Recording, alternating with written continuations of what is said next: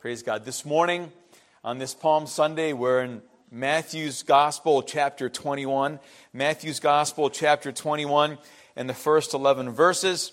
And as we, you prep yourselves in your Bible app, or whether you have the actual printed Bible, get ready for that. You know, it was only a matter of days, as you know, before Jesus would be crucified.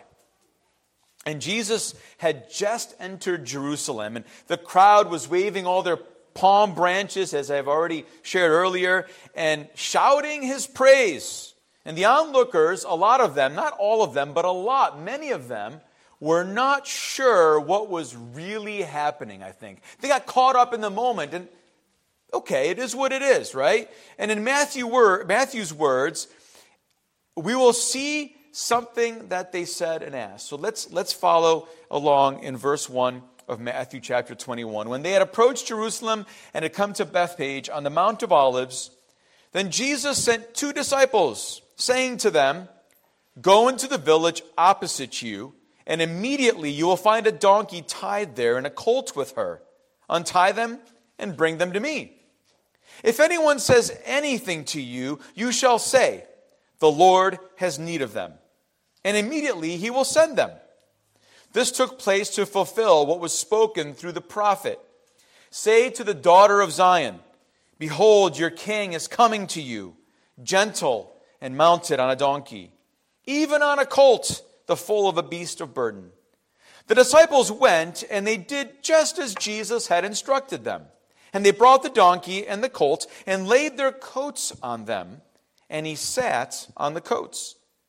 Most of the crowd spread their coats in the road, and others were cutting branches from the trees and spreading them on the road. The crowds going ahead of him and those who followed were shouting, Hosanna to, son, to the Son of David! Blessed is he who comes in the name of the Lord. Hosanna in the highest. When he had entered Jerusalem, all the city was stirred, saying, who is this? And the crowds were saying, This is the prophet Jesus from Nazareth in Galilee. Who is this? Who is this? This is a question that has been asked for a long, long time. In fact, Jesus, on, during his ministry, when he was with his disciples, once he asked them and he pulled them aside and he said, Who do people say that I am? Who am I to people? And they responded, Well, some say you're the prophet, some say you're this prophet, you're the. They had all these answers of what people were saying, but the point was that Jesus turned to them and he asked this very specific personal question. And he says, Who do you say that I am?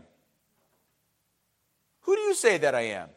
Who is this? The crowds were asking. They wanted to know. Surely they had heard about all the things that he taught, all the miracles he performed. Who is this? Wouldn't they know? I mean, really? I'm sure a lot of people in the crowd may not have known. They had been distant. They didn't know. They didn't even, they weren't out and about. They didn't care, maybe. But who is this? And again, throughout the centuries and even today, that question is still relevant and really important for us to answer, ask, and get an answer to. Who is this? And, you know, people were opinionating and they're speculating, even today that happens, on the identity of who Jesus of Nazareth really was. Some people say, of course, that he was a guru, he was a, he was a wise guy, and he had all kinds of gentle teachings of trite platitudes and maybe even object lessons, of course, that he gave to lay down some truths and principles to live by. Others say that Jesus was in a long line of prophets, and he was a prophet, by the way, and he was a teacher as well. And more than one apologist or those theologians and those who are defending the faith and trying to verify historically and reasonably and, and philosophically who Jesus was, they have argued. And you may be familiar with one of the names of C.S. Lewis, who also said that Jesus could have been one of three identities. He was either a liar, right? Falsely claiming to be God, or he was a lunatic, a bona fide crazy and delusional guy who was making all kinds of crazy claims about himself and reality, and he was out of touch with what was really going on. Or, in fact, the third option is, is that he was the Son of God, the Lord. This is the answer that Simon gave to Jesus after he asked his disciples, Who do you say that I am? We are the Christ. You're the Son of God, the Messiah. You're the one. And you get that answer. when you come to understand that, that He's your Savior, He's your Lord, He's the one that came, sent from God to make everything right that was wrong between you and God, everything changes. Who is this? It actually is Jesus, the Son of God, the Messiah. But the question was still asked Who is this? It's a good question. Now, on this Sunday, for a while, I mean, Jesus had been doing all kinds of miracles. He had talked to people in private, one on one, different kind of context, right? But when he comes into Jerusalem, this isn't some kind of low profile, let's keep it on a low down, let's sneak in and kind of come by the side gate and whatever. No, this, this is a public out in the open thing. He's accepting their praise in a public way. The declarations made about him and, and what their people are thinking that he's a deliverer, he's the Messiah, all these proclamations. He's accepting and receiving and allowing all this to go on in a very, very public way, obviously, as he's coming to Jerusalem. And let me ask you a question. When you read these words, and when we read these words, and what stuck out to me, it says that all the city was stirred or moved when he arrived. And in their, I guess, puzzlement, when they were puzzled, they asked, Who is this? With all this going on. Let me ask you a question. Do you desire I mean, really, really desire? Do you really want in the deepest part of your spirit? Because you know that's what God wants ultimately if you're a follower of Him. And you're hungry for, I'm using that expression, but you're just, you're starving for God to move and things to be shaken all around you and things to transform on the landscape and the lives of people. Are you hungry for that? Do you desire to see God move in such a way that our own city, our own community, our own state, our own dark region that needs Jesus so terribly that it gets stirred and neighbors and people around us at least begin to ask, Who is this? Because they see you, they watch you, they know you, and they can say, Who is this? Who is this who put your life back together and made something beautiful out of it after it was a complete mess and in shambles and in six million pieces all over the place? Who did that? Who is that in your life? Who is this who restored your family? Who is this who delivered you from addictions and bondages of all sorts? Who is this who turned your sadness into joy. Who is this? Who is this? Who is this? Are people asking the question? What caused the city of Jerusalem to be so stirred? What is causing your neighborhood, your own home? Let's make it personal to even be stirred, even shaken. If we look closely, I believe there are three simple, I'll call them catalysts of community stirring. Three simple catalysts, and ultimately invoking that question who is this? See, the first way a community is stirred is when followers of Jesus obey him. They obey him. If we want to see stirring, if we want to see the ground shake and things happening all around us, and that question be raised, we've got to obey Jesus. Now, I know we do. I know a lot of us do. But I have to admit, there is inconsistency in my life when it comes to my obedience to my Lord and Savior, isn't there? We can all do better. We can all keep going back to the scripture for guidance and instruction so we can hear Him very clearly. But that's what starts, that's what causes the ground to swell and to move and things to start happening in our lives. We come to know Jesus when we experience being in His presence. Now, how does that start? And, and the real, the, the most genuine, I believe, experience that we can have of Him and with Him is to listen to Him and to obey him. Now, the people had been listening. Some had obeyed, some had obeyed. Some couldn't obey, like the rich young ruler. He couldn't get rid of his possessions. He couldn't obey, and he missed out on having this amazing personal experience with Jesus, a connection through obedience, which led to eternal life and joy and everything else that comes with it. But we got to obey. And such was the case 2,000 years ago. And the stage was set, it was completely, perfectly set up to encounter and experience Jesus when he instructed, as we read in our text, two of his disciples to go into a nearby village, find a donkey, and bring it to him.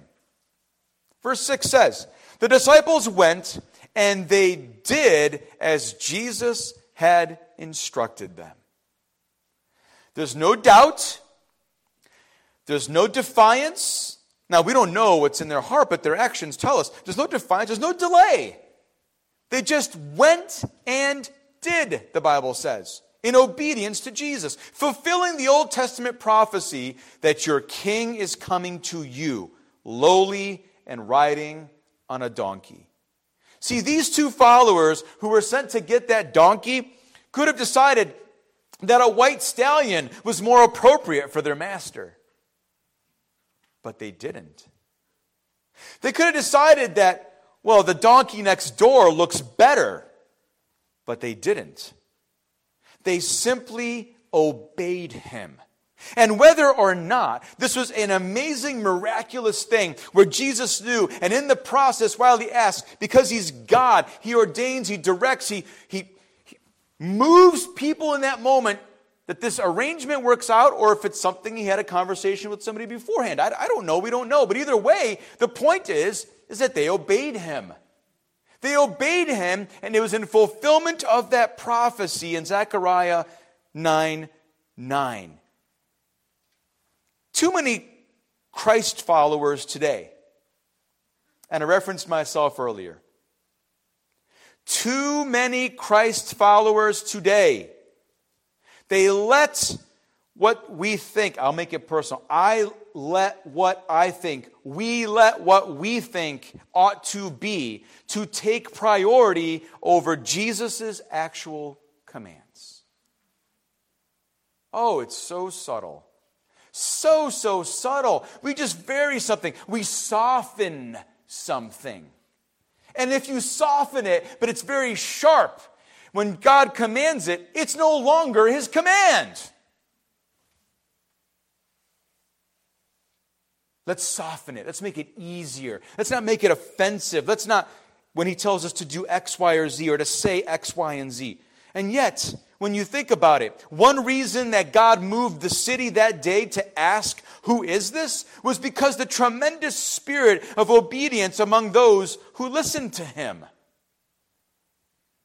Listen, you could do no better.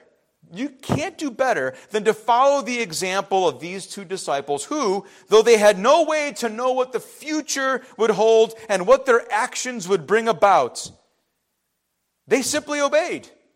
You can't do better than that.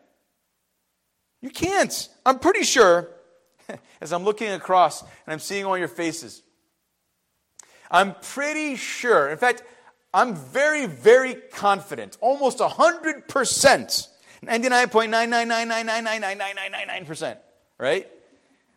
Because we do live in this county with livestock and whatever else, so I'll, I'll put that tiny, tiny, tiny fraction. But I am pretty sure that your obedience won't involve a donkey. So, what does that mean for us? But only you only you and God, only you and God know what it will involve. Might not be a donkey, but you know what it'll involve. You know what? Only you know what obedience He would require of you today, this week, Easter, for the rest of your life. But today, don't wait. Because they didn't delay, they didn't doubt, they acted right away. Is he calling you to repentance and faith in him? Because you've been the Lord of your own life, and Jesus comes into Jerusalem and he wants to take the throne in your heart, you got to give that up. Is he calling you to, to tell you to forgive someone? Is he calling you to help someone? Is he calling you to give something up? To take something on? To say yes to something? To say no to something because all you want to do is be in control all the time and feel like you have to run around and do that all the time? Maybe that's what he's asking you to do, but you keep denying him and delaying and telling him you know better. I don't know. Only you know. I can't tell you, but I can say to you what his mother did say and told the servants at the wedding of Cana. Whatever he says for you to do, do it. Do it. We, when we honor him by obeying him, when more of his own people begin to experience him through obedience to his word, myself included, perhaps those around us will ask, Who is this? Who is this that brings joy in the face of seemingly unconquerable difficulties and obstacles? Who is this that governs your life and sets you apart with this unshakable hope? When everything else is crumbling around us, how do you still stand? Obey him. And things start getting stirred up, believe me. Secondly, the second thing that causes movement and the stirring for God to stir in a community is when followers of Jesus praise him. We already know this. I know this, Pastor But I already know this. Yeah, you do. But we got to we got to do a lot better at it. Can I just encourage you and challenge you? We got to do a lot better at it in our own personal lives and corporately. We got to be more consistent. We got to be more. Well, let me. I'll get to it. As Jesus begins his descent into Jerusalem, the people begin to honor and extol him. Right? They're literally they carpet the road with their coats and with palm branches, and they shout, Hosanna to the Son of David! Blessed is he who comes in the name of the Lord! Hosanna in the highest heaven! And as I say that, it almost sounds like when Jesus was born, the angels appeared and they said, Glory to God in the highest, peace on earth, goodwill to men, in whom his glory rests, right? It, sounds, it almost sounds like that. All that he's worthy of praise, and they're crying this out to him. But this is actually an echo of Psalm 118, verse 26. And the amazing thing about this is, I, sorry, the amazing thing about this psalm in 118 is that it's a Hallel psalm. It is a psalm of praise and thanksgiving to God. And here's the thing about this psalm that this song it is believed that it, and by most scholars and where it's placed in Jewish liturgy that it was used when there was a procession that was often led by the king, like King David, to go into the Jerusalem, to go to the temple and worship him during the feasts. And in particular, one of the things that's done here is there's praise and worship to God, and they're exalting him because he is their succor. Do you know what succor is? He's their provider and their protector. And it goes back to this idea of the Feast of Tabernacles. And here come the palm branches again. It's awesome. When you start to realize the depth, the beauty, you can't mine deep enough to see how incredible our God is. And that these people are crying out, You're worthy of praise. You're the King. Save us now. And Psalm 118 is all about God's protection, providence, and salvation thanking him for it over and over in that psalm. Oh, it's so amazing. I, I oh. All right. What brought about this outburst of praise? What is it? Put yourself in the crowd. Put yourself in that crowd, and you're going to see right away. If you're there in the crowd, you look around. I don't know exactly who was here, but could it be that if you look, all of a sudden, you see Bartimaeus over there? Wait a minute. Just a few weeks ago, a few days ago, he was blind. And now he sees and he's crying out, Hosanna, praise God, he's the God who saves. Wouldn't you join in? Wouldn't you join in if you knew that, you heard that, and you remember him being blind, begging, and now he's praising God? You join in. You would. Now, what about what about this? What about you look over there and, and you're looking, and all of a sudden you see Lazarus. And just a few days ago, Lazarus was dead in the tomb for four days. And Jesus comes. And what happens? He calls out and he raises him back to life. He's alive. But I'm going to back up real quick. Why did that even happen? How did that stirring of the grave and all the crowds there, how did it even start? It all started with obedience because Jesus said first in John, John chapter 11, he told those around them when he came to that tomb, what did he ask them to do before he commanded him to come out? Roll the stone away, open the grave. If there was no obedience, I don't know. There's obedience. When there's obedience, there's praise, and God does amazing, incredible things you never thought He could do. It's incredible and powerful what obedience can do, and it leads to our praise. We've got to praise Him for what He's done. And how about that for 38 years, that man who was crippled and now he can walk? And how about you keep listing all those people who are there? Look, they're shouting, they're singing, they're dancing. How can you not join in? Oh, but let me tell you something in Luke chapter 19. Luke chapter 19, verse 37. There are some people there, Luke records in verse 39. Some of the Pharisees in the crowd said to him, Teacher, rebuke your disciples. But Jesus answered, I tell you, if these become silent, the stones are going to cry out. Tell them to be more dignified. Tell them to calm down. Tell them to stop dancing around. Tell them to stop yelling. Tell them to stop crying and saying Hosanna over and over again. Just tell them to stop it. It's not right. It's too loud. It's too, you fill in the blank. I don't know what was going on there. Stop it. Why am I bringing that up? Because even in the midst of that, we might and we become, we get so used to the mechanical and everything becomes so rote and just, it's, we, we just do things. And are you, are you a praise pooper? Are you a praise pooper? I'm being serious. Because we've come to a point. Do you realize, do you realize when you read the accounts in the Old Testament, and I encourage you to do that. If you want me to help you with that, I'll show you where that is. But when the God's people got together, and you have the 12 tribes of Israel around the tabernacle, and they get together and they start worshiping God and praising Him and hearing what's going on. And they've gathered, the ground is shaking, and they're all with a loud voice, and you've got thousands upon thousands of people doing that. The ground stirring up and shaking. Something's happening there on those grounds with God's people in the camps all around him. And God is glorified. Don't be a praise pooper.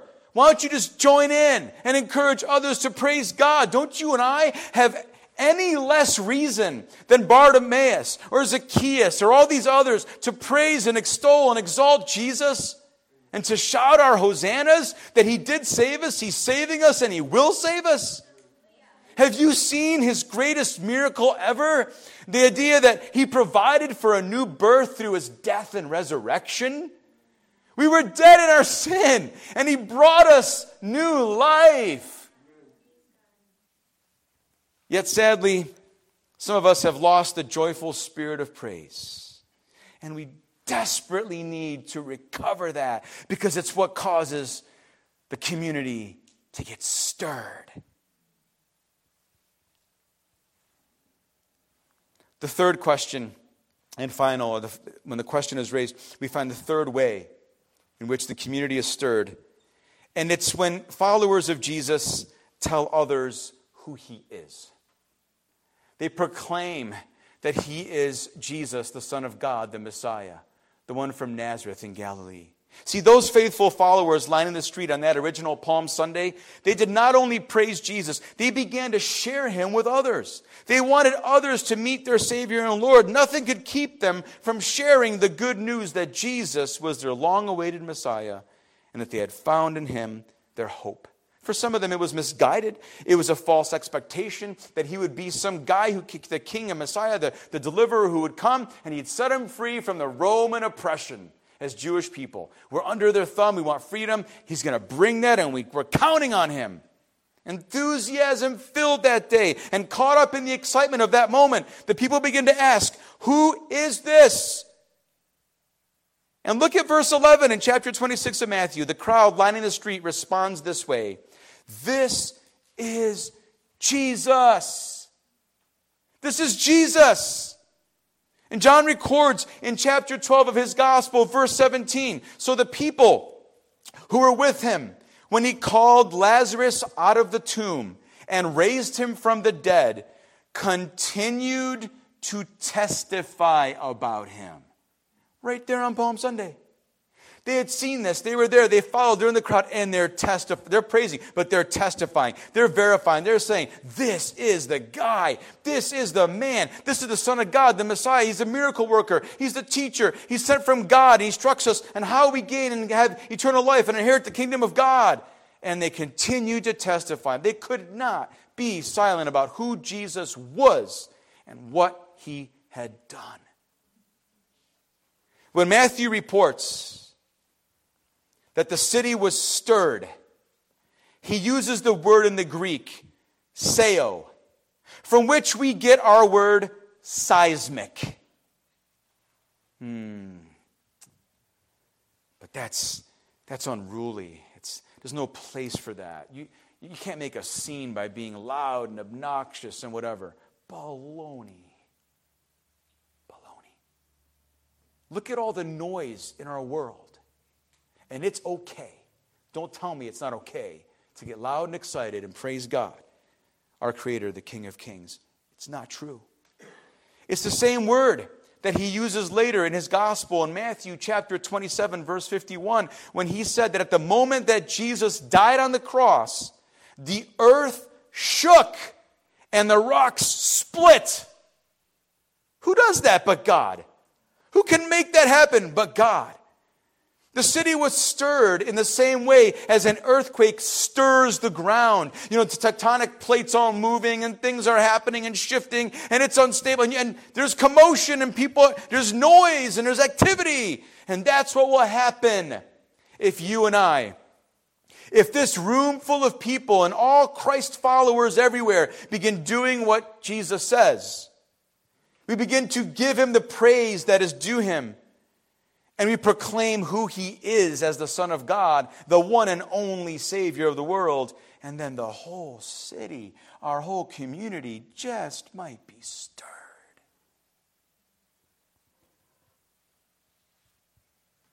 Today, followers of Jesus are being watched. You're being watched. And many in our community, maybe even our own homes, are waiting to see if there really is a God. They're waiting to see if he really does care. They're waiting to see if the people who fill the churches and sing his praises and, and cry out to him and claim to know him, to see if those people are really any different than they are. They're watching you and me. And if they see us doing what Jesus says, and if they hear our lips and our lives praising Him. When we praise Jesus for what He has done in our lives and share our stories with others, they just might ask, Who is this? Who is this? Who transformed your life? Who is this who put your family back together? Who is this who brought you peace in the midst of such tragedy? Who is this who enabled you to be victorious over your bondages. Who is this? Who gave you hope in the darkness of your circumstances? Who is this? Who is this? And then we will unashamedly proclaim this is Jesus. This is Jesus. Are we ready to do that? Are we desiring to do that? Are we wanting to see our world stirred up because Jesus is here. He's passing through. And we know He is, so we want to obey Him. We want to praise Him. We want to proclaim Him, right? And so that, that question can be asked because we have a heart that breaks just like Jesus. Because He knows that even though the city is stirred, when He approaches the city, Luke says, and He sees the city, his heart breaks. And he says there that you missed out because you didn't know the time of your visitation. Let's make him known. And let's not let somebody else miss out, if you will. in asking the question and us offering the question that this is Jesus. Amen? Lord, thank you for this day. Father, I thank you that you came so humbly, so willingly, obediently to the Father. And all the while, while you obeyed your Father's plan perfectly, you were praising and glorifying and giving honor to God the Father. And thank you that you proclaimed the truth always of who you were and of what the kingdom consisted of and how we enter there. And I thank you that in the end, when people ask the question, Who is this? you always said that you are the Son of God. You are who people said you were the King of the Jews. So, God, I pray that as we prepare ourselves in anticipation for Good Friday and Resurrection Sunday, that as we go through this week, Lord, we would be obediently praising and proclaiming you to all those around us. We ask you for your help by your Spirit in Jesus' name. Amen. God bless you. Have a great day. See you on Good Friday. Prepare your hearts, your minds, and be focused on what Jesus did for you. Amen.